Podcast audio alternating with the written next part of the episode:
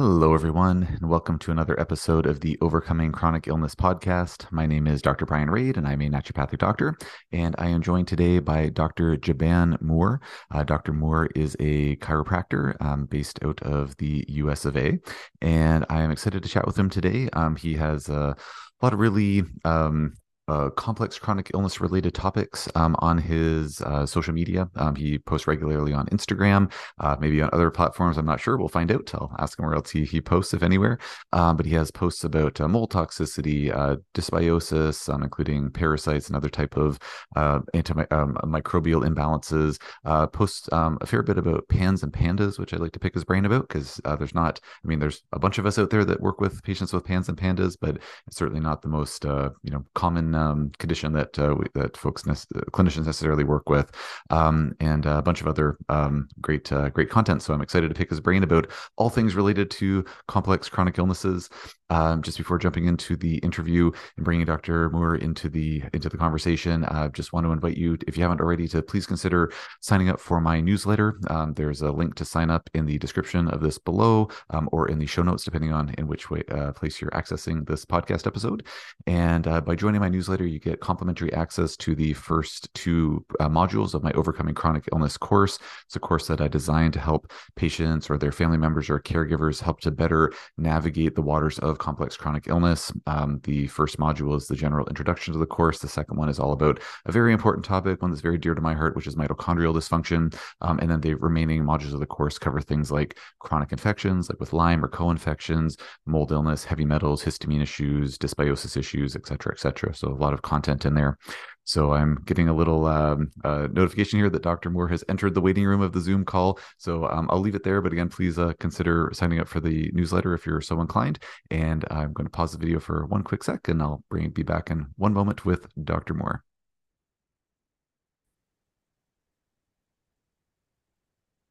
All right, so we're back, and I'm now joined by Dr. Moore. So, Dr. Moore, thanks so much for taking the time to chat with me today. I've got a bunch of questions I'm looking forward to asking you. Um, and uh, just before we jump into those, if you wouldn't mind just giving listeners a quick overview about um, who you are, where you practice, and um, sort of how your practice might uh, relate to folks suffering from complex chronic illnesses. Yeah, I'm Dr. Jaban Moore down here in Kansas City, Missouri, and I uh, I work virtually with with people all around the world for complex chronic illness. I started this journey with Lyme disease myself uh, when I was 25. My body just started shutting down. Didn't know why. And after going from doctor to doctor to doctor, it was just like no answers were being given. And uh, I mean, it was it was a, a, a tough time in my life because I was a former All American athlete. I looked really healthy and very fit, but felt awful. So I know a lot of people can relate with that, especially in, in this type of, of, of communication, podcast, and information. Um, it was it was a, a difficult time, and after finally finding the right doctor, after Western medicine and then functional medicine, and then you know all the alternative doctors that I kept trying to figure an answer out, I started to get some progress back to to health, and then once I got into practice, that's the mission: is get people well, and the funny thing is, is at first it was Lyme, and then you added parasites, and then mold, and then nervous system, and and you just go down this this journey of of learning all about all these things, and now it's just like, okay, well, I got a smorgasbord, and we're gonna figure out what possible complications there, or you're gonna teach me a new one, and we're gonna figure this out. Uh, and and that sorry, that was your experience, or that that's the experience with patients, or or both. That's both. I mean, yeah. I said mine was Lyme and and co yes all these other little pieces but then my journey of being a doc has been every time i think i've figured out the next thing the the, the new sicker person walks in yeah it's a, it's a it's an ever uh, humbling experience working with this patient population but uh, yeah we keep at it and learn more and help more and more people so it's that's the name of the game um, is it all right if I ask you a couple of uh, questions just about your own healing journey? Uh, not, not, not getting into anything too personal, I hope, but uh, do you mind if I ask you a couple of quick questions about that? Of course. Um, and uh, just before I jump into those questions, um, just as a reminder, with um, all episodes of the Overcoming Chronic Illness podcast, uh, nothing that we're talking about should be construed as medical advice. This is for informational purposes only. If you need medical advice, please talk to your healthcare provider to get that advice. Um, would you mind sharing just a few of the um, maybe bullet points of the things that were the most helpful for you in your own healing journey? Yeah, so I uh, drove from Kansas City to Wisconsin, met up with a guy who had specialized into Lyme disease, and he primarily used two things, which one was uh, frequency specific technique, so microcurrent, hmm uh, for using different frequencies of electricity to help your immune system to deal with and handle the infections, and then combining that with uh, specific tinctures. So he had some products called Detox one through five that he had formulated that he felt would help be very helpful with things like Lyme disease, Bartonella babesia. And between those two things, I started seeing some really significant improvement. It did take a while, so it wasn't fast, right? So it's it was over several months, um, but I was seeing I was seeing progress, and he was a muscle tester, so he muscle tested out how much and what wouldn't give me a herx and what to support with. Those are the basics. Was uh, uh, Alan Lindsley was his name, and he was able to get me headed in the right direction. That's awesome. And, and just curious, like with those detox one through five tinctures, um, did were you uh, privy to what was in them, or were they kind of mystery uh, mystery formulas? No, there was a lot of great things in there. So some of them had uh, wormwood, Japanese knotweed, eucalyptus, um, black walnut. So the standard things that we know about that we hear about very often, uh, just he would actually make them in his home. He had a pressure cooker and would pressure cook it into a tincture, Nice. and and it worked. Fantastic. Yeah, we're, we're I'm pretty spoiled here. We actually have like a tincture brewing operation in my clinic. Uh, my staff uh, makes tinctures on site. Like we uh, buy the raw herbs. We don't we don't grow them ourselves, but we order them in and uh, brew, you know uh, stew them in the alcohol here, and we have a tincture press in the back. So yeah, it's uh it's it's quite I don't know. It's nice to be as connected to the medicine we're prescribing as possible, I suppose, and gives us a lot of flexibility. So that's that's great that he was doing something like that too. Um, so um as far as your own practice goes, um, are because I've, I've again kind of looking at your social media, seeing a lot of things you talk about. Um, I, I don't recall seeing any posts like about like tinctures and herbs and things like that. So would you mind um, just speaking to like to what extent to those uh, remedies play uh, or do those treatment does that type of treatment method play into your protocols? Like if you have a patient who's dealing with you know Borrelia, Bartonella, Babesia, whatever it is, like um, are tinctures kind of a, a central point of like getting at them, getting at those microbes using those antimicrobials, or are they uh, yeah how how important are tinctures in your practice? I, I guess I'll leave it there. You know, the way that I practice, I I've kind of come up with a, a roadmap that has allowed me to make sure that I'm not missing things. And the start of my roadmap is not the tinctures and the herbs. The start of my roadmap is, of course, the history and everything. We need to get that in, but it's making sure you live in a place that is safe. And this starts with are you living in mold toxicity? Are you drinking clean water? Are you using hygiene products and cleaning products in your home that are healthy and non toxic? And then are you eating clean food, right? So that's the beginning. That's safe place. So once you live in a safe place, which also includes the people in your environment that are not stressing you out, um, we call those in my clinic sometimes parasites. Uh, we, we need to make sure that the environment is safe. That's pillar one. Pillar two goes down into do you feel safe in your environment? So there's people that have a great home, great house, do all the things right, but they're really anxious. Their shoulders are always up to their ears. They're just don't feel safe as, as a basic statement of where they're at. And, and we call a lot of different things where you're irritable all the time, or you're stuck in fight or flight, or you're anxious, or you're worried a lot, you know, or even sometimes OCD can go back to you want things a specific way because you can't handle them out of that that specific setting. So if I notice those kinds of symptoms, then I'm going, okay, we need to work on feeling safe. So we go into the limbic retraining, somatic, neurofeedback, neuro NET, which is neuroemotional technique. We, we go into that area so we can help your body to come out of the state of fight or flight. Because if you're stuck there, you're not going to be in a state where your body wants to rest, digest, heal, and recover. Because fight or flight is survival.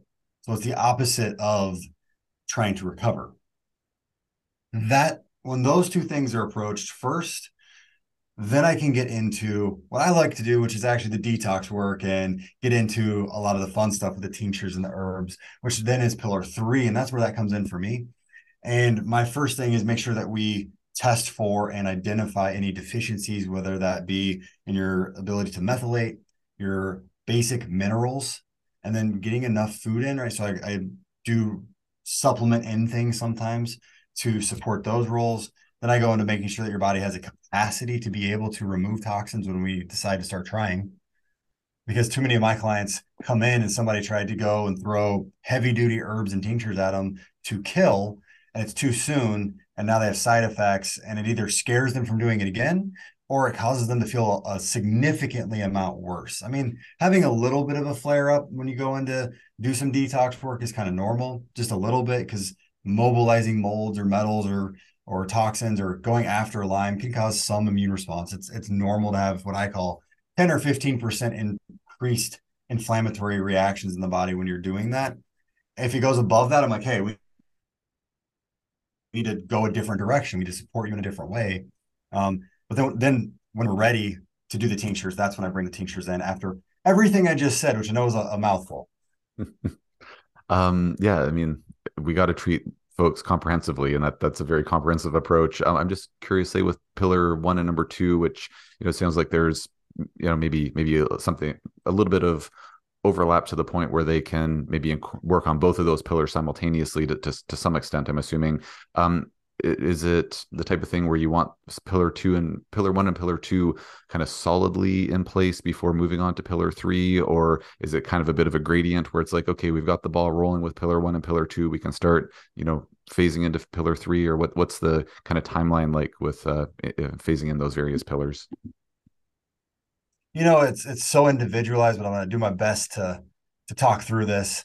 If you live in a house that comes back and I use a lot of different testing for a home, but let's say an ERMI test, which is accessible to everyone and pretty easy to get. Um, it's a dust sample collection. If you're on there and it is just horrible, and I'm looking at it going, man, there's there's a lot going on here. I'm probably not going to start pillar three very quickly. We'll we'll help you to get nutrients in that you're missing. We'll help you to support detoxification, but I'm not actually going to go after the antimicrobial side of things if you're living in a really toxic home. But if you have a little bit of mold in your house that we're working on and, and we're doing some work on, um, absolutely pillar one and two should be done concurrently. Mm-hmm. Um, pillar three, which is maybe now that I'm talking, I'm like, all right, I'm gonna split pillar three into all the stuff you got to start with, and then the antimicrobial and detox is gonna be pillar 4 mm-hmm. So mm-hmm. it, right here, right now, I'm changing the way my notes are gonna look. um, so you could do pillar one, two, and three together at the same time. Pillar mm-hmm. 4 is the one we got to wait on, which is gotcha. actually giving the black walnut or the wormwood or those sorts of things. Once you've gotten one, two, and three locked in, at least moving in the right direction. We know that we're headed toward the healing process there. Sometimes you have to bring in four. That's something I was talking to someone yesterday. They're really advocate, they're strongly advocating for their own health by clean home, working on the nervous system, doing the detox supplements. But every time I ask them to do an antimicrobial because they know that it might flare them up and they're they don't feel safe in themselves, they don't want to go there. And I'm like, I get it. You feel terrible. You don't want to feel any worse. I, I understand, and that's okay. However, if you have Lyme disease and mold and parasites in your body, they keep you in fight or flight, which keeps you not feeling safe. Mm-hmm. And if you don't address them, you're going to stay not feeling safe. Well, if you address feeling safe, it just goes back and forth. You you can't move forward if you're not doing both the mental health work and the detox work to get yourself out of fight or flight. You have to do both. And she eventually was like, okay, I get it. We do have to move forward. There is a risk of side effect. Um, but we're going to go nice and slow. We're going to go at the pace that that she's comfortable with, but we have to move forward um, because at some point, those infections are causing some of that mast cell, chronic inflammatory response, anxiety, survival mode. Mm-hmm. Um, as far as uh, you mentioned um, amygdala dysfunction or amygdala retraining, um, is there a preferred method that you recommend to folks um, for helping with their amygdalas? My favorite two things for the mental health piece, the the nervous system, what I call survival mode. Uh, number one is Primal Trust because it's a at home program that you can sign up for that is month to month, and you just get a course and a community to go learn and work on your body through somatic, vagus, and um, limbic retraining. And it, it's all in a format that most of my clients love. Mm-hmm. Um, I've, I've, done a lot of those types of programs online with my clients, and this is the one that I get raving reviews from. Hmm. And then I combine that with because they're different. They're both working on nervous system, but primal trust is an active care, meaning it's like physical therapy. You have to go do it every day, and over time, it's going to help you to recover. Neurofeedback is another tool that I use within my own clinic, and I have people that have traveled all from all around the country um, to see me to do this because I do it in a very unique way. I do neurofeedback in 10 sessions in five days. So you do one in the morning, one in the afternoon. And it's the one that we're using, and the way that we're using it is to specifically go after the amygdala and bring it out of that protection state that it's in from all the trauma you've been through. And I know everybody listens like, well, you know, you either know you've been through trauma or you're like, I don't have trauma, so this isn't for me. Actually, anybody that's listening to this podcast, anybody that's been through complex chronic illness, you have what I call immune PTSD. Subconsciously, your body is stuck in fight or flight, most likely, and not 100%, but I say 99.9% are stuck there and I mean, I was just off the call with a medical doctor who's been stuck for 10 years in this state. He's like, I've done all the stuff. I've taken every medication. I've done every herb. I've done every test. And I go, Have you done mental health work? He's like, Well, I've gone and done uh, energetic releases. I go, But have you done the work that is every day to bring down the trauma for your immune system? He's like, Well, no. Let's do that it's new. And for a lot of my clients that are in that same kind of, they've tried it all and they come in and then we add that at the same time that we're doing the other pillars, including the antimicrobials, that's when we break the chain. That's when we finally get that thing, that symptomatic profile to start to break, is when you can do mental health and detox while living in a safe place. When you can do all those together, that's been the key that's unlocked the chronic illness paradigm for me. That's fantastic. And uh, I hope folks are paying attention. If you uh, were multitasking during the last uh, 30 seconds of this conversation, please go back and listen to that. Um, and I have to say that um, several of the other uh, very brilliant docs that I have um, interviewed so far, like have said things not exactly the same way, but like just bringing in that mental health piece being so important. And I really like how you're emphasizing the the safety aspect of things too. I haven't, I mean, I've heard folks say the same type of thing in different words, but it's a really good, you know, sort of succinct way to look at it. So I I, I agree. I think that's really really important. Um, would you be able to just um, elaborate a little bit more on like how you're using kind of your specific neural uh, neurofeedback uh, methodology like it sounds like it's an intensive process with you know two sessions a day for five days in a row. But um, would you mind just speaking a little bit to like what the actual um, treatment experience is like just in case folks listening are thinking man I'd, I'd like to take a trip to kansas and talk to dr moore. Well i'm gonna i'm gonna joke with you for a moment. Um, kansas city's in missouri so, oh, sorry, sorry. Yeah, there's my Canadian ignorance uh, coming through there. My you know, my apologies. My apologies. You could be from any other place in the United States besides the border of Kansas and Missouri, and you don't know that. So I just like to give people a hard time because that's one of our, you know, one of those funny things from where where I live. Anyway, neurofeedback is sound, light, and color therapy. So you come into my clinic, you say hello to my staff, you talk to them, I've usually already created a protocol for you because a lot of my clients that are coming in are virtual. So we've already talked, we've already set up the protocol. They come in, they do a brain map. We see what their brain looks like. But for this specific type of neurofeedback, we're not necessarily making a protocol based off the brain map. It's more based off of the trauma. More based off of the fight or flight. Sorry, sorry to interrupt, Dr. Moore. Uh, would you mind just uh, for listeners uh, just uh, giving a quick definition of what a brain map is? Yeah, so we look hook up a, a big hat on your head that has all these uh, spaces where they can read how the electricity is moving around in your brain. So your brain waves, what their patterning is, which can tell us if the energy is high or low in a certain area, can help us to determine, say, if it's in your frontal cortex. If you have high energy, you're probably going to be more in that um, anxiety, OCD, um, ruminating state. Whereas if it's too low, you might be more in that depression state. So we're trying to understand how your electrical pattern of your brain is working.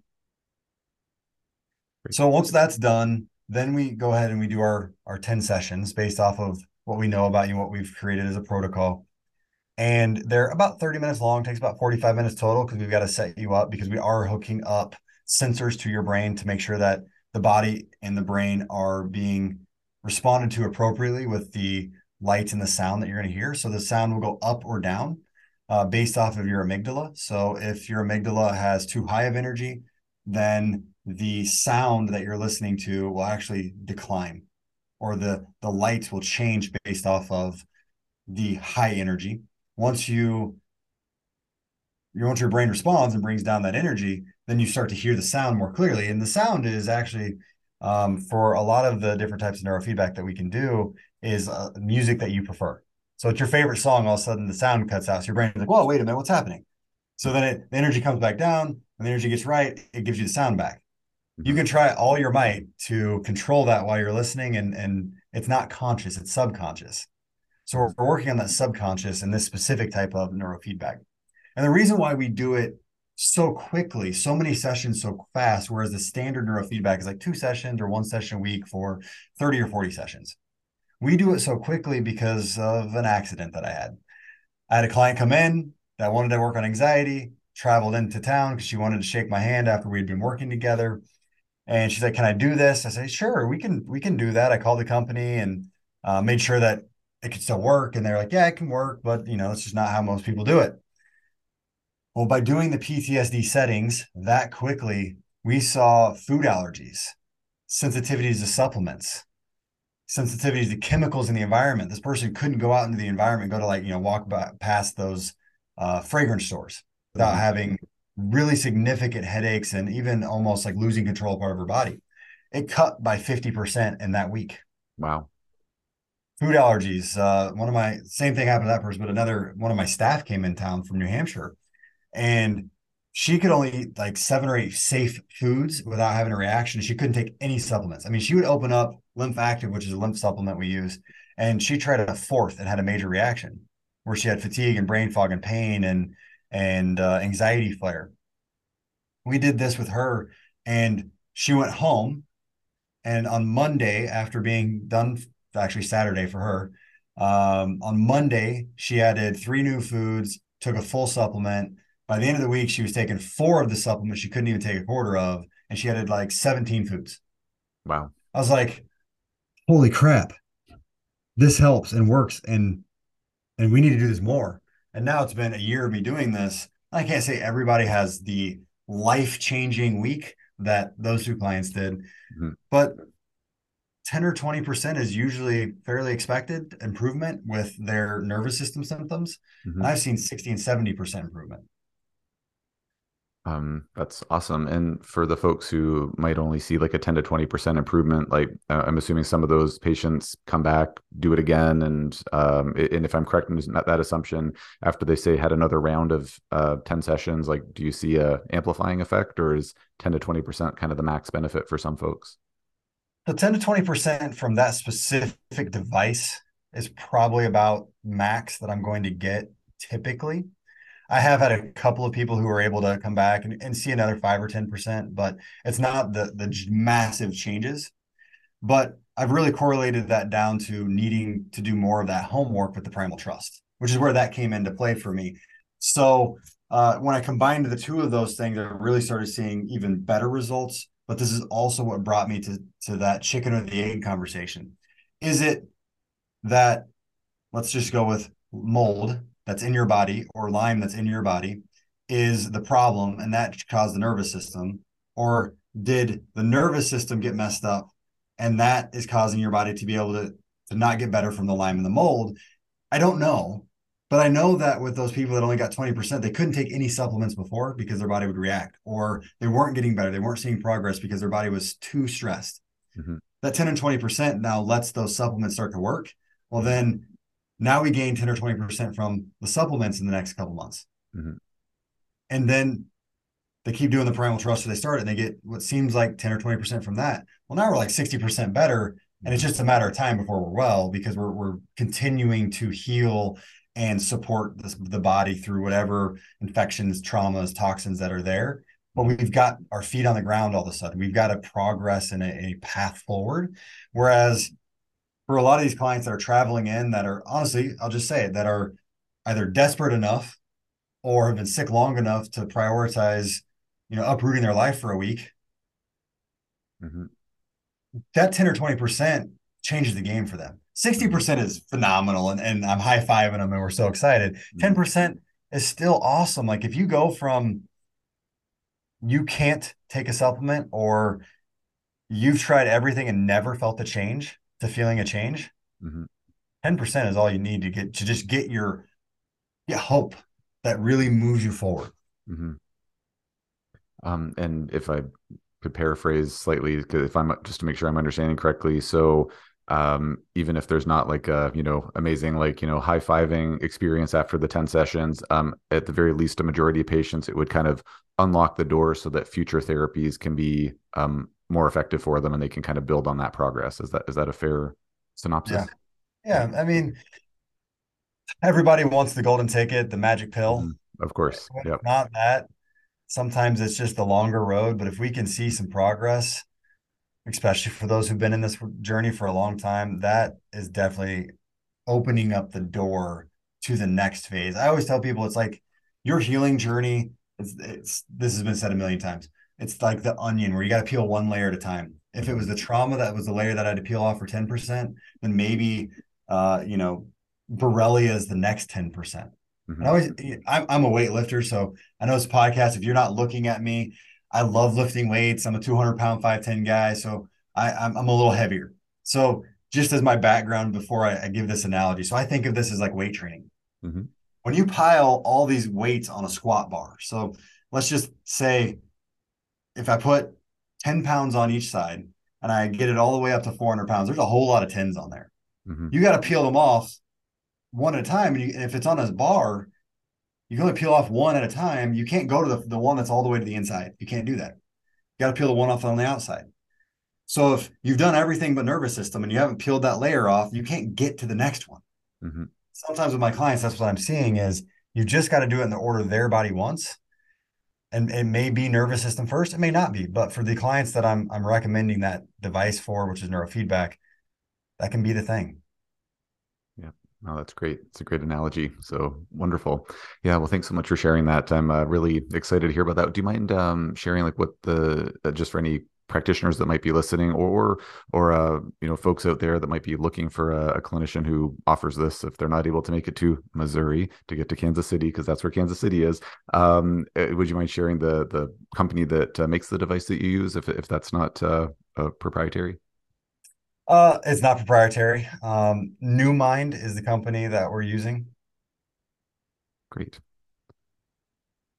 Yeah, well, uh, thanks so much for sharing that, and I'm I'm excited to go poking around about that as well. I mean, I've I've um, heard uh, you know presentations at different conferences and whatnot around you know using neurofeedback, and it's always been one of those things. You're like, oh, it's really cool, but like just uh, as I'm, I'm, assuming you could attest to, like I, am sure it takes uh, some elbow grease and uh, investment and infrastructure to kind of get it incorporated into one's practice. So it, I haven't uh, haven't bit the bullet on that yet. Uh, unless I'm reading that all wrong, is it uh, is is it a bit of a process to get it set up in a in a clinic setting, or is it pretty pretty seamless? Doing what I'm doing um, is very rudimentary compared to what neurofeedback can be. Okay. I use four protocols for specifically the chronic illness clients mm-hmm. that one week stay situation.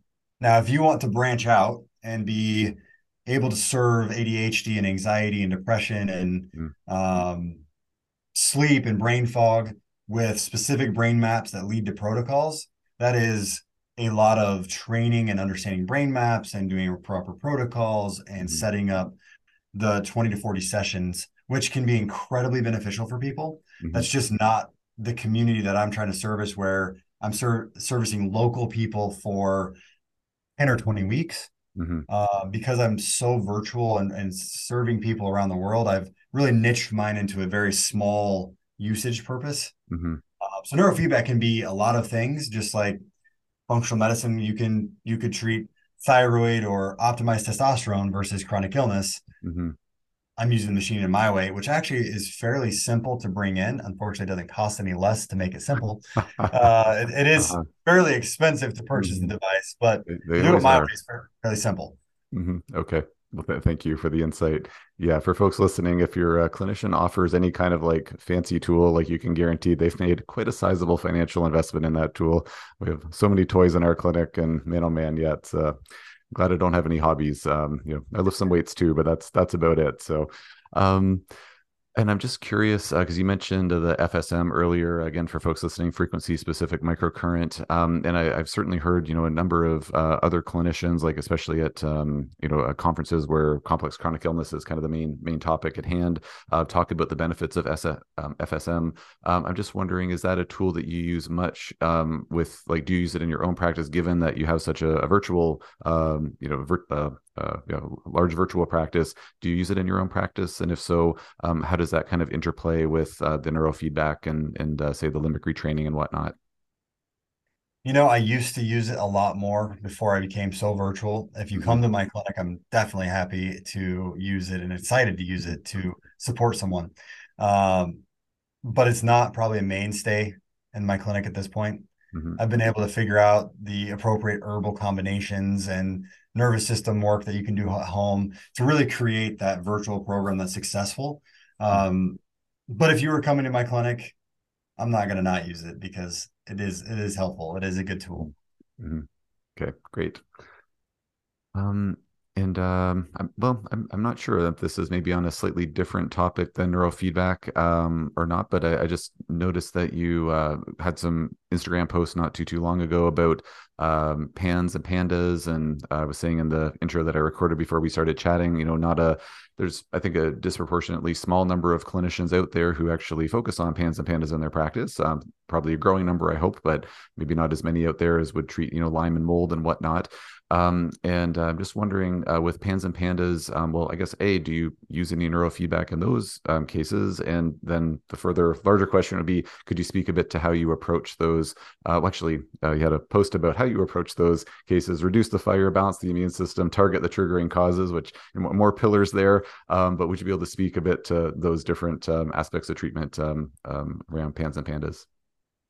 Yeah, so I'll just start off uh, with a super quick explanation. PANS PANDAS is autoimmune encephalitis, which means that there is an immune response that triggers inflammation to the brain that leads these kids to developing really off the wall symptoms for some parents. It can be as minimal as the kid retracts a little bit from the the personality that they had. Their handwriting may go away. They might get a little more anxious or have some separation anxiety. But it can go as far as chronic OCD, self harm, not eating, um, aggressive tendencies, even where they black out their memory, but become so aggressive that they're attacking and harming people. So there's a, a, quite a spectrum with how bad it can get, and it's because of this immune response. So I uh, I didn't ever mean to be working with people with that. I started with Lyme disease, had a, a dad that got well from Lyme who asked me if I could treat autism? And I said, no. And he said, well, what'd you do for me? Do that. And I was like, all right. And I said, because my answer was just reduce things that are interfering with normal function mm-hmm. that bring inflammation. I'm like, all right, I can do that, but don't know anything about autism. So had some success in the autism world, which then, of course, the PANS parent walks in that's got a PANS autistic child. Can you fix this? Nope, don't know what that is. Can you do what you did for that other kid? Sure, we can try that. Had success. And then here I am now after seven or eight years of deep diving research. And I wanted to give that background because it helps you to understand the way that my brain works, which is I don't look at a diagnosis name and say, yes, I treat this thing. I look at the physiological responses and what's going on and then create a plan for that individual person, which is why it's really hard for me to come up with these like online course directions because I'm like every person's so individualized. Mm-hmm. So with PANS PANDAS, because we know it's an immune system problem, we have an autoimmune component. We have to make sure that we re- we do stage stage one and two, right? Reduce the stress. So pillar one, you have to be in a place that's safe. Ninety eight percent of the clients that I've worked with that have PANS or PANDAS have a mold component. So I've done testing and it came out that only two of the kids out of 100 didn't deal with some kind of mold problem. Wow. So then I go, okay, well, we got to live in the safe place. And the second part was their body is just in fight or flight. They are absolutely just going haywire. That's the word I like to use with parents because I found that wasn't as offensive as anything else that I could have said. Like their bodies are just going haywire. So once we calm down the environment, then we get into the body and we got to make sure to do things like emotional freedom technique, which is tapping acupuncture points, using the uh, vibrant blue oil parasympathetic on the vagus nerve in the neck. So behind the ear, right by the mastoid, down the carotid artery, rubbing that oil on there, which starts to bring some calmness.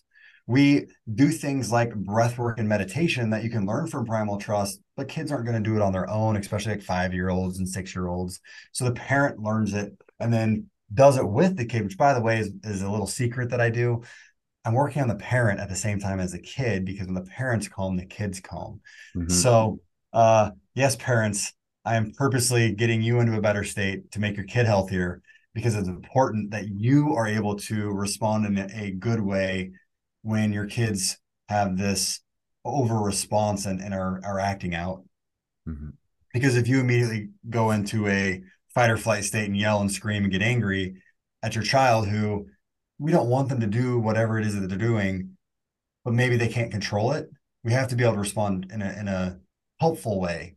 And then that makes my job easier because now we're not escalating the immune response. We're keeping it either at threshold or, or starting to bring it down by de-escalating it by doing the, the breath work and and the EFT. And then at the same time that I'm doing those two things, I'm going in and we're using antihistamines, which I prefer to use herbal things like quercetin, stinging nettle, uh, bromelain, uh, which is in a lot of the histamine products out there, DAO, uh, to bring down histamine response, which is triggered by the immune system. Uh, if those don't work, I do have medical providers in my office that we can prescribe uh, drugs such as Zyrtec, Cromolyn, Ketotifen, Singulair, um, which in some cases are needed, or even LDN. Mm-hmm. Um, because at times when you have a 15 year old that's having a aggression flare and picking up a knife and chasing dad we need to bring other tools in mm-hmm. like it's it's not something where we can wait and be slow mm-hmm. um, and then from there once we get things calmed down and we're a little bit more stable we make sure that their minerals are balanced because if their potassium and sodium is low they're going to be more in a cell danger response. So i do hair testing to find out where that is. Uh, once we bring that back up, then we can get into the detox and the um, antimicrobial side of things because technically PANDAS is pediatric acute neuro onset of a psychiatric disorder triggered by strep. PANDAS is by any other trigger. Um, again i found mold to be in a lot of those cases. Mm-hmm. so it's never usually alone these cases usually there is a multitude of triggers that have caused the immune system to be in the state of shoot first, ask questions later. Mm-hmm. I give parents the analogy. I go, you know, um, if this is, if you're on an island and you're at the top of the hill and you're being invaded and you're shooting toward the beach, you're not going to shoot at one thing. You're going to shoot at this onslaught of invasion. Yeah, I think of, of movies or video games where these things are just rushing you, like you're just shooting toward them, not at one thing. That's your immune system when it's on overdrive. Mm-hmm. And that's why we get into situations where you are in cell danger response or you are in autoimmune attacks. Um, so as we've got all that calmed down to the best of our ability, that's when we go and we start using what I call like the the sniper. So we go after one thing at a time with minimal force to create a reaction that will bring down that immune dysregulation. And we just intricately remove those triggers until the body now is no longer under so much stress that it can't identify the difference between your body and the problem. Mm-hmm. And once we get there, your body actually starts to take over the reins from us and clean itself out. So I've had so many times where I've got a kid coming in and they're, you know, we got to work on parasites, we got to work on bacteria. We do both of those. We see some stuff come out, but then I get to to mycoplasma and they go through mold, and all of a sudden I start doing uh, metal toxicity, and all we're doing is using glutathione or C60 or or something like that. And all of a sudden parasites just start flooding out. Parents like, what's happening? We need to have a parasite cleanse. I'm like, no, we just removed their food. Your child's immune system is now taking over. Mm-hmm. Give your kid a high five and let's just uh, hang on and, and make sure that we support them through this ride and they're going to get better. And yeah, there's the long-winded way of, of what PANDAS is and how I work with it. It's an awesome explanation. Um, and uh, I have a few questions for you, um, dovetailing on some of the things you said. Uh, just before that, though, it's just the the intro into it, how you kind of like were whisked into the world of autism and PANDAS. PANS like basically the same story with me, and I, am sure there's other practitioners out there too. We just got to get get dragged into it, but once you get in there, it's uh, yeah, obviously very rewarding and so important to do that work. So just just funny how uh, experiences can parallel uh, those of others. Um, uh, one question I have for you, and I I'm not sure if this is uh, a fact or something you use when you're working with mold uh, toxicity, like outside of you know remediating or, or removing oneself from the moldy environment. Um, uh, do you use any nasal sprays or recommend any nasal sprays for folks like to treat um, sinus colonization, whether it's mold colonization or MARCoNS or anything like that? I definitely do. I don't usually start there because I don't want to create more inflammation and pain, especially in kids. Um, adults, I'm a little bit more aggressive with because I can say, hey, this is going to burn. Start slow. You know, just expect that a little bit. And, and an mm-hmm. adult can be like, okay, yeah, that makes sense. Cool. Mm-hmm. Um, kids don't necessarily fully understand this is going to hurt and just you understand that. And PANS kids, when pain comes in, it can trigger that flare emotionally mm-hmm. that then leads to more PANS flare ups Mm-hmm. Um, which then slows down our progress. But the answer is yes. I mean, I, I use a multitude of things. I've seen Xlear. I've, I've I don't tend to use the medication versions. Um, I do like to use neti pots or Navages and put in there things like uh, carboxy, which is a mold binder. I'll use herbal tinctures uh, that include black walnut and some of those tinctures like para three. Um, and I just use minimal amounts uh, while we're using the neti pot of the Navage um, to clean out the sinuses. And I've seen some really good results there. That's usually on down the line for me. I want to really work on getting the internal body first before I go into the nasal cavity because I want to get your immune system strong. Because mm-hmm. the nasal cavity already is a place where we don't have a lot of control over it. So I know I've got to make sure that the microbiome inside out is being cleaned up so that we can really clean out the sinuses for me um, and then stabilize it from the inside out also. And then and then the outside um, is, is usually the order that i tend to go which has worked for me best. I don't necessarily think it's right or wrong to do it early on though. Sure. Okay. So so for kids um you'd be thinking like more in line of like neti pots or like nasal lavages or maybe Xlear but not maybe more like caustic things like essential oil sprays or things like that? I mean yes, I think those things are, are probably my definite start point. Mm-hmm. Um, until I have them a lot more stable. Mm-hmm. You know, Para three, which is again the uh, it's got a little alcohol in it. It's got a little uh, black walnut. It can definitely burn quite mm-hmm. a bit. Mm-hmm. Um, and I don't love going there with kids early on because I want to make sure that we're not going to trigger any more flare ups from stress. Because uh, for those listening, stress although some things are good, they are still stressful. So you can call them hormetic stresses, um, which is like weightlifting. You lift weights to tear down your muscles so that they grow back stronger. And when you're really sick, the recovery process is very difficult. So you may not grow back stronger very easily. So when your body exercises when you're sick, it may be not a hormetic stress, just a stress. It just identifies it as another problem. Mm-hmm. So when I'm working with people early on, oftentimes I'm pulling them off of the 40 supplements someone else had them on, or the things that they accumulated from all the research through all the, the different uh, different places that they've done research on Facebook or so on. So I'm like, let's reduce all the things you're doing. Let's get very specific with what we're using in your body because if anything is a stress from eating to nasal rinses to exercise to um, work we have to choose the stressors that we want your body to allow and focus on. Because, for instance, your digestive tract, if you're putting 40 supplements in there, I'll just be straightforward with you. You have really expensive poop. You're not absorbing all that stuff. Mm-hmm. Your poop's expensive. So let's get really particular with what we're putting in so that your body will absorb with focus on what we want it to bring in, even if, you know, for instance, I get people coming all the time with they're on vitamin D, C, E, uh, omegas, uh, CH, and I'm like, those are all amazing. However, when you got 40 of them, mm-hmm. your body doesn't know what to do, and it costs you a lot of energy to absorb it. Um, so I know it's a long way of saying I'm really particular with what we do, and I'm very much a minimalist because I want your body to be very focused on what I want it to do. Yeah, very, very well said. And yep, I, I couldn't agree more. Uh, nothing stresses me out more than patients who are like, "Yeah, I'm on like a laundry basket full of stuff." It's like, oh my gosh, this is, yeah, this is not uh, the most efficient way to get to the finish line. Um, I, I know our time's starting to uh, wind down a bit here, Dr. Moore, and so I, I have a few uh, rapid fire questions for you, if you don't mind. Um, just uh, dovetailing a bit on a couple of things that you mentioned up to this point, just a couple of things from some of your social media posts. So, do you mind if I rapid fire a few at you? Go for it. Okay, great. Um, so you mentioned uh, earlier in our chat that uh, in, in, certain circumstances you might do some uh, testing for the methylation cycle. And uh, would you mind just elaborating on what type of testing that you're referring to for assessing methylation status?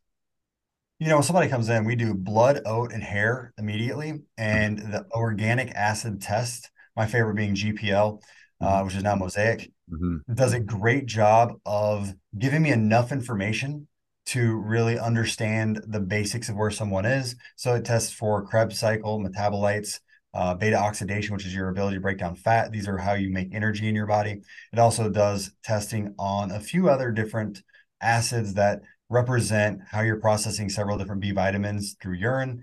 Um, and that gives me a good idea of where we're at. Uh, the last one on that test would be uracil, which is for folate and your absorption of folate. Mm-hmm. I combine that information with the blood test homocysteine and the hair test of cobalt. And that really gives me an idea of your absorbability of B vitamins, and then also within the Krebs cycle, how you're producing energy. That doesn't cover the full spectrum of methylation. There's there's a lot of other things you can do, but between the combination of those things, I feel like I get a really good idea of how your body is functioning, and that leads me to being able to produce a pretty good protocol for you. Because although I love labs, I also know labs are costly for clients, so I try to mm-hmm. get the most out of the least and it's been really good for me to uh, to use those tests. Great. And um, another testing question: uh, You mentioned mentioned about testing a person for mold. I uh, mentioned you know ERMI testing or other types for testing their environment. But um, are there like do you use urine mycotoxin testing or any other type of body test uh, for mold? And if so, uh, would you mind sharing what your favorite uh, company is to use for that test? I do. So in a rare case, we'll do blood testing, VIP, MSH, C4A don't love doing that as much as I do actually like just like I said earlier, the organic acid test, which does have several different markers within their infection portion mm-hmm. that would suggest mold.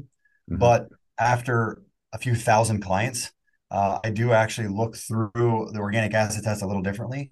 So mm-hmm. yes, if you have ones that literally say aspergillus next to them, you probably got mold. Mm-hmm. But if you also have oxalate elevation, that's a tick for me to think mold possible. Mm-hmm. If you have more than two Krebs cycle metabolites or fatty acid oxidation metabolites together that are positive, you likely either have mold or radioactive elements, in my experience. Mm-hmm. Um, if you have methylation toxic exposure marker positive um, on the GPL one, then you either either have mold or radioactive elements.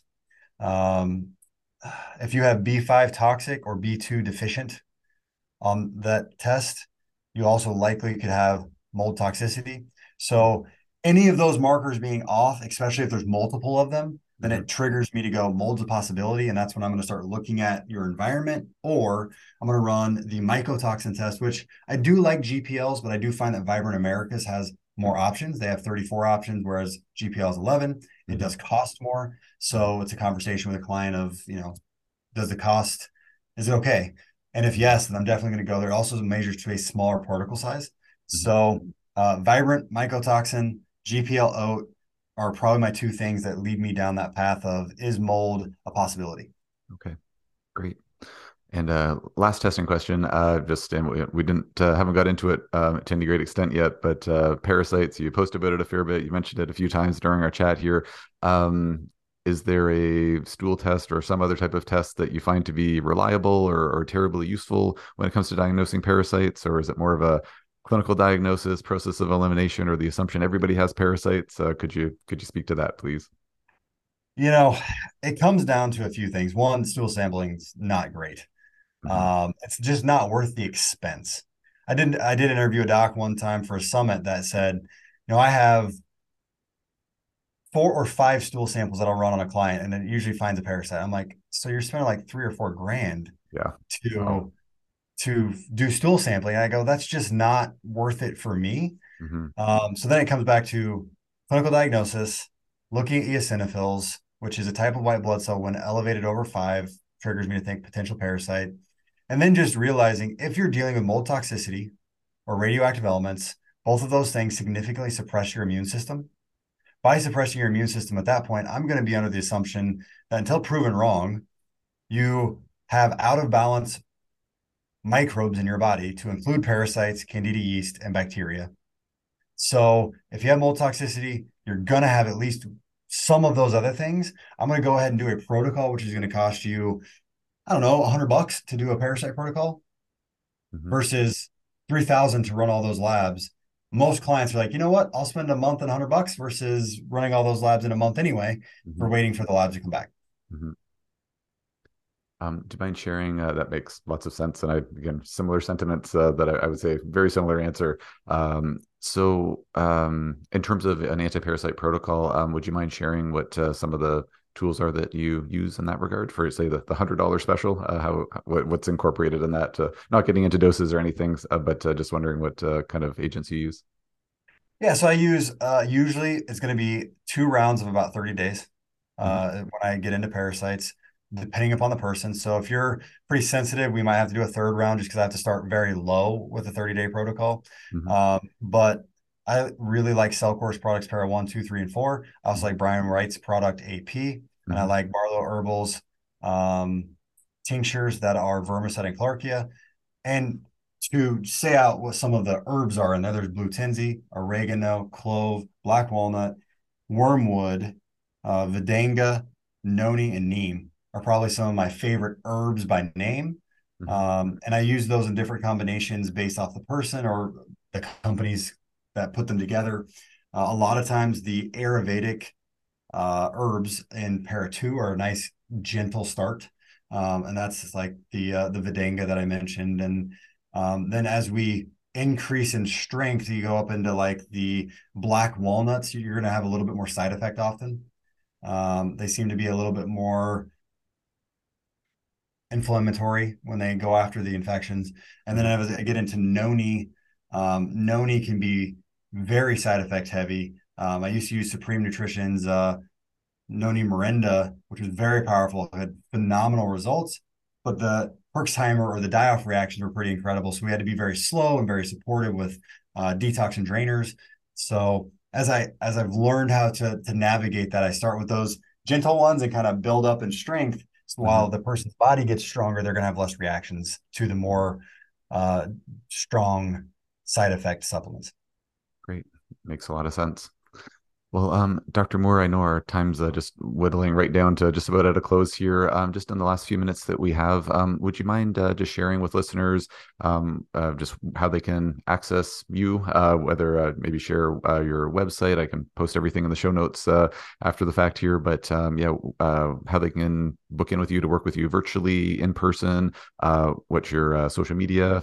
best way to find you on social media? Any online offerings you have? If you wouldn't mind sharing that with listeners, please.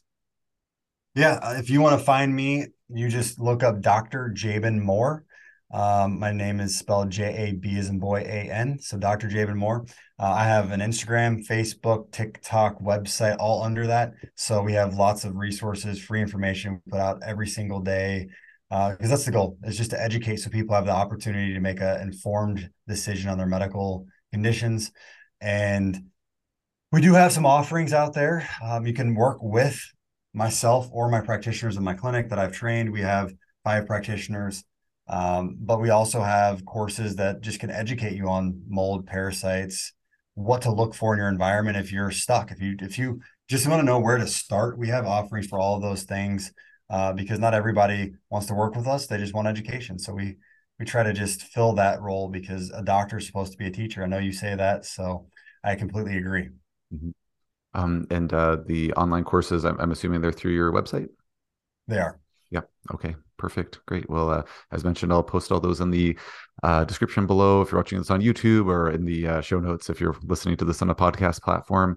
Um, thank you so much, Dr. Moore, for taking the time to chat with me today. Um, it was a great conversation. I, I, wish we had maybe two or three more hours because I have like all these questions I could have picked your brain on. Um, maybe someday down the road, if you have time, maybe we could chat again because I'd love to pick your brain again in the future. Yeah, well, I appreciate you having me here and, and thanks for asking me all the questions so I can just continue to do my mission and help people. Oh, much appreciated. Well, uh, thanks everyone for listening. Uh, this concludes another episode of the Overcoming Chronic Illness podcast. Thanks for your attention and uh, stay tuned for the next one.